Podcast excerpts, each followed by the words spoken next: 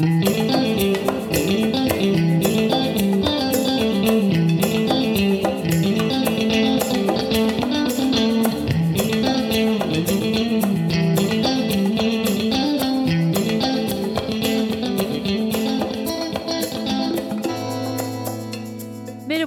HDI Sigorta'nın sunduğu HDI Radyo programlarının yeni bir bölümüne daha hoş geldiniz.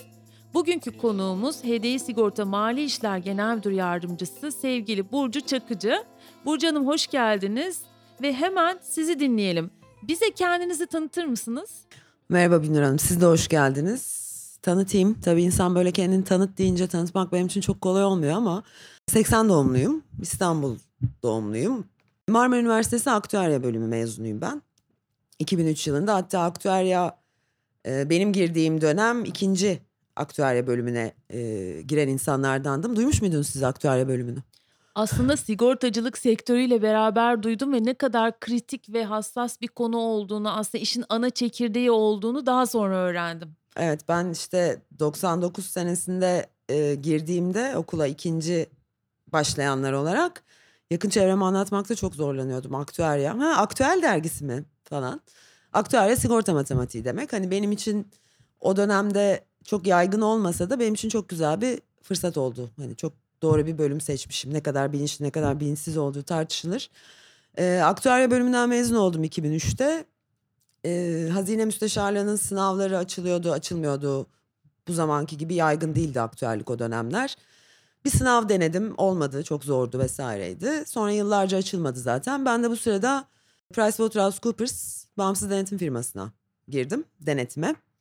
Tabii aktüerya mezunu olunca otomatikman bütün e, denetim portföyüm sigorta şirketleri oluverdi bir anda.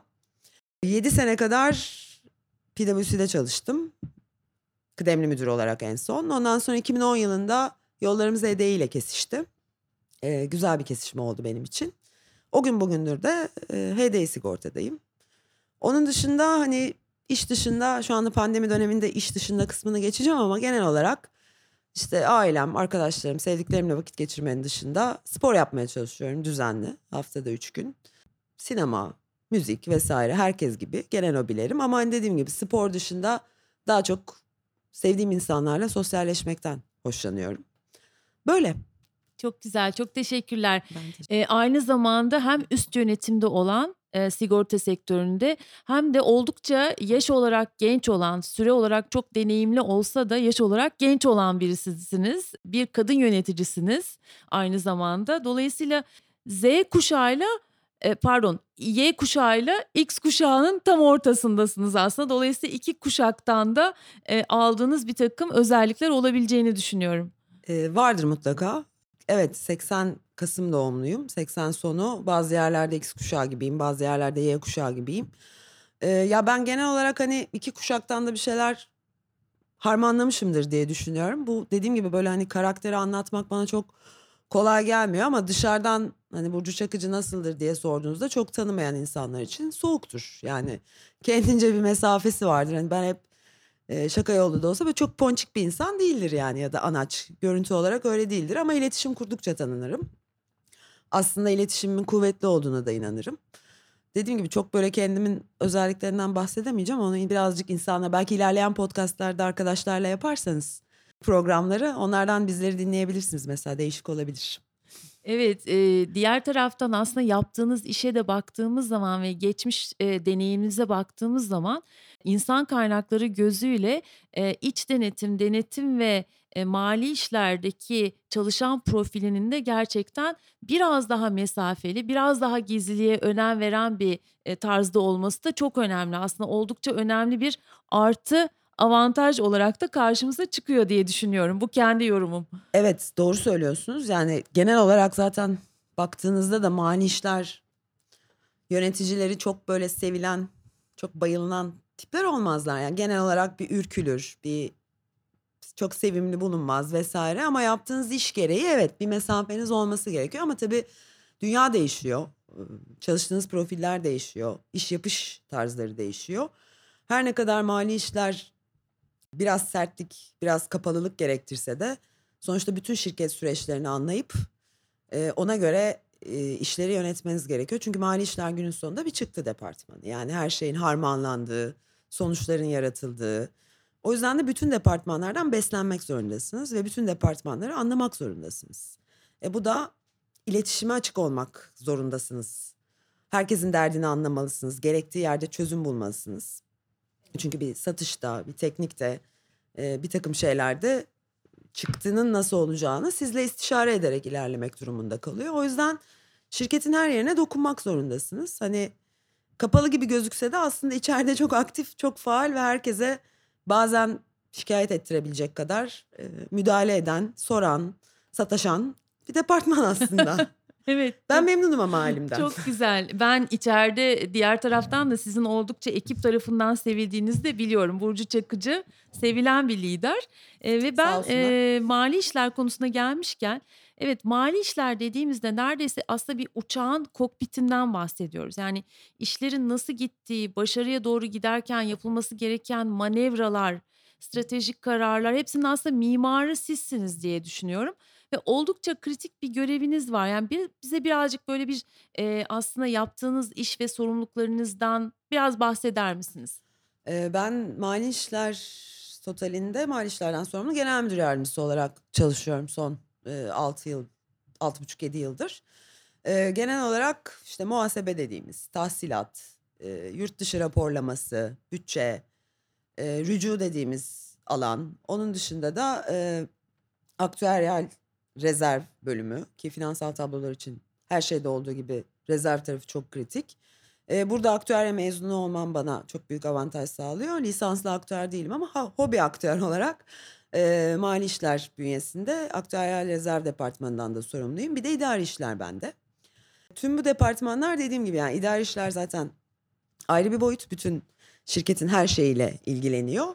Onun haricindeki bütün departmanlar sonuç olarak işte satışta, teknikte işlenen bütün dataların çıktısı ve işlerken onlarla e, koordineli vaziyette işleyip işbirliği yaparak yeri geldiğinde onların işte satış stratejilerine, tekniğin underwriting stratejilerine de bazen müdahale etmek zorunda kalarak ortak payda da şirketin çıkarlarını e, gözeterek e, yöneticilik yaptığım bir departman. Evet. Ve Zorlukları var hele de Türkiye koşullarında. Ama e, ben mali işler yöneticisi olarak benim en büyük e, kendi adıma gördüğüm avantajlardan biri çok açık iletişebileceğim ve her şeyi çok rahatlıkla konuşabileceğim bir ekiple çalışıyorum. Başta Ceyhan Bey olmak üzere. Bütün ekip arkadaşlarımızla biz hani oturup her konuda hepimizin tereddütlerini ya da işte bir önümüze bir iş geldiği zaman nasıl yol alınması, nasıl izlenmesi, mali işleri etkileri, totalde şirkete etkilerini çok açık bir şekilde konuşup e, önümüze bakabiliyoruz. Hani o yüzden her mali işler benim kadar keyifli midir bilemem. Ama ben e, çalıştığım şirkette EDİ'de mali işlerde olmaktan çok mutluyum. Ve keyif alarak yapıyorum. Her yere etkiliyor evet ama bu bir ekip işi. Hani mali işler tek başına hiçbir şey yapamaz. Bir kere çok e, açık iletişimde olduğunuz bir genel müdürünüz ve ekip arkadaşlarınız olması gerekiyor. O yüzden e, hep birlikte mali işleri de dahil bütün şirketi yönetiyoruz aslında. ne güzel. Ee, iyi bir ekip olmak aslında yani yönetimin iyi bir ekip olması e, bütün kademelerdeki çalışanların da aralarındaki iletişimin de sıcak olmasını sağlıyor. Hem işle ilgili hem de iş dışı ile ilgili. E, bu anlamda çok büyük bir avantaj tabii. HD'nin kültürünü de ve değerlerini de çok yakından etkiliyor bu olumlu e, yansıma.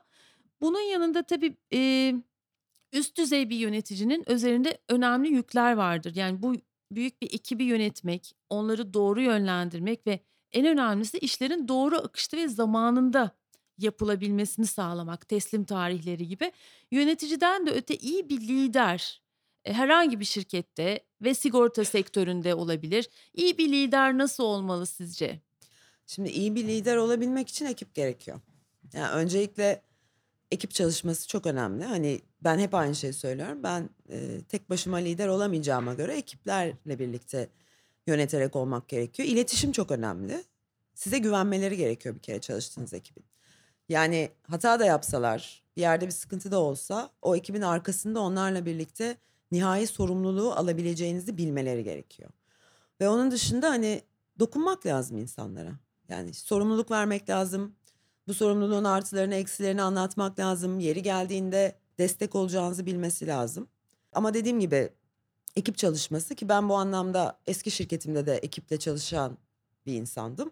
Ee, burada da ekiple çalışıyorum. Ee, ekiplerimi de çok severek çalışıyorum.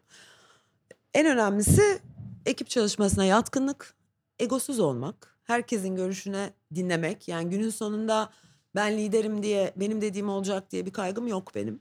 Sonuçta ben de her şeyi her zaman bilemeyebilirim, atlayabilirim, eksiklerim olabilir. Her insan gibi hiçbirimiz mükemmel değiliz çünkü. Ee, o yüzden de herkese dinleyip ha, günün sonunda bir karar verilmesi gerekiyorsa veririm. Ama insanlara fırsat verip onların da kendi fikirlerini ortaya konmasını sağlayıp hep beraber yönetmek gerekiyor. Çok güzel. Sizinle çalışanlar bayağı şanslı Umarım. gördüğüm kadarıyla. Onlara ona sor, onlara sormanız lazım umarım. Ee, peki uzun yıllara dayanan bir sigortacılık sektörü deneyiminiz var ve sigortacılığı diğer sektörlerden ayıran unsurlar nelerdir? Yani bizi dinleyenler arasında her zaman bu sektörde olan e, kişiler olmayabilir. Dolayısıyla ne gibi farklılıklar var? Sigortacılığı diğerlerinden ayıran şeyler neler? Ya şimdi bence en önemli fark bir kere bir şey satın alıyorsunuz ama bu satın aldığınız şey ileride sizin başınıza gelecek risklere karşılık aldığınız bir koruma. Hani bizim insanlarımız normalde belki de her insan gidersin bir işte ne bileyim parfüm alırsın bir şey alırsın, bir dokunursun bir hissedersin. Hani bu sigortada böyle bir şey yok. Sonuçta başına gelme ihtimali olan bir riske karşılık dediğim gibi kendini korumaya yönelik bir para harcıyorsun ki Türkiye'de genelde başına hasar gelmeyen bireysel için konuşuyorum bunu. Kişiler çok da sıcak bakmaz sigortaya. İşte onları ikna etmek gerekiyor. Yani en basitinden bir konut poliçesinde işte evinde bir su sızdıracak komşuna zarar verecek. Orada bir sigortayı fark et. Benim çok yakın çevremde de var mesela. Hani başına bir şey gelmeden sigorta poliçesi almaya ikna etmek e, bazı insanlara çok zor olabiliyor. Bu bilinç Allah'tan yavaş yavaş artıyor ama bence en önemlisi dediğim gibi kişilere elle tutulmayan bir şeyi e, satmaya çalışıyorsunuz. Bunda da güveni satıyorsunuz aslında. Yani e, de anlatıyorsunuz başına gelebilecekler hakkında aydınlatıyorsunuz. Ondan sonra da bir güven, bir güvence satıyorsunuz. Bence en ayrıştıran konu bu. Dolayısıyla belki e, toplumdaki kültür ve eğitim seviyesi arttıkça e, sigorta sektörüne olan e, talep de artıyor olabilir, değil mi? E tabii bilinç arttıkça dediğim gibi o yüzden bilinç arttıkça sigortalanma oranı da artacaktır. Evet. Türkiye'de de çok daha yer var bu konuda. Evet doğru. Burcu Hanım gençler hızla geliyor. Z kuşağı ile ilgili hep konuşuyoruz sizlerle. Z kuşağı da yavaş yavaş iş hayatına girdi bile. Yani ilk başta stajyer olarak geldiler. Şimdi yavaş yavaş aslında bizim e, ofislerimizi doldurmaya başladılar. Gençlere neler tavsiye edersiniz? Ya ben şimdi Z kuşağı hani kuşak kuşak ayırmak değil ama genel olarak e, bir kere yine aynı şeyi tekrarlayacağım. Ekip çalışmasına yatkın olmaları gerekiyor. Yani herhangi bir nerede olursa olsun bu çalışmak, kariyer sahibi olmak, bir şekilde kendilerini geliştirmek istiyorlarsa en azından benim düşüncem bu. Hani ben tek başına bireysellikle bir yerlere gelinebileceğine inanmıyorum. Sabırlı olmaları gerekiyor. Bir şey vermeden almak da çok kolay değil. Bazen yeri geldiğinde kendinden ödün vermek de gerekiyor. Hani bu tabii ki de maksimumda her şeyi sen yap anlamında söylemiyorum ama karşılıklı sabır gerektiriyor, fedakarlık gerektiriyor, ekip çalışması gerektiriyor. Ben e, sebat ederek istedikleri yolda yürümelerini tavsiye ederim kendilerine. Evet gençleri e, güzel günler beklesin diyoruz beraber. İnşallah. Evet Hepimizi E, beklesin. hepimizi Sadece beklesin. değil. doğru. Başta sağlıklı sonra da güzel günler beklesin hepimizi. Evet, eee, peki eee, sevgili Burcu Çakıcı, HDI Sigorta Mali İşler Genel Müdür Yardımcısı sevgili Burcu Çakıcı ile beraberdik. Burcu Hanım çok teşekkür ediyoruz programımıza katıldığınız için ve daha sonraki bölümlerde yine e, HDI Sigorta profesyonelleriyle e, keyifli sohbetler yapmaya devam edeceğiz. Görüşmek üzere. Görüşmek üzere. Ben teşekkür ederim. Gülür Hanım. Sevgiler.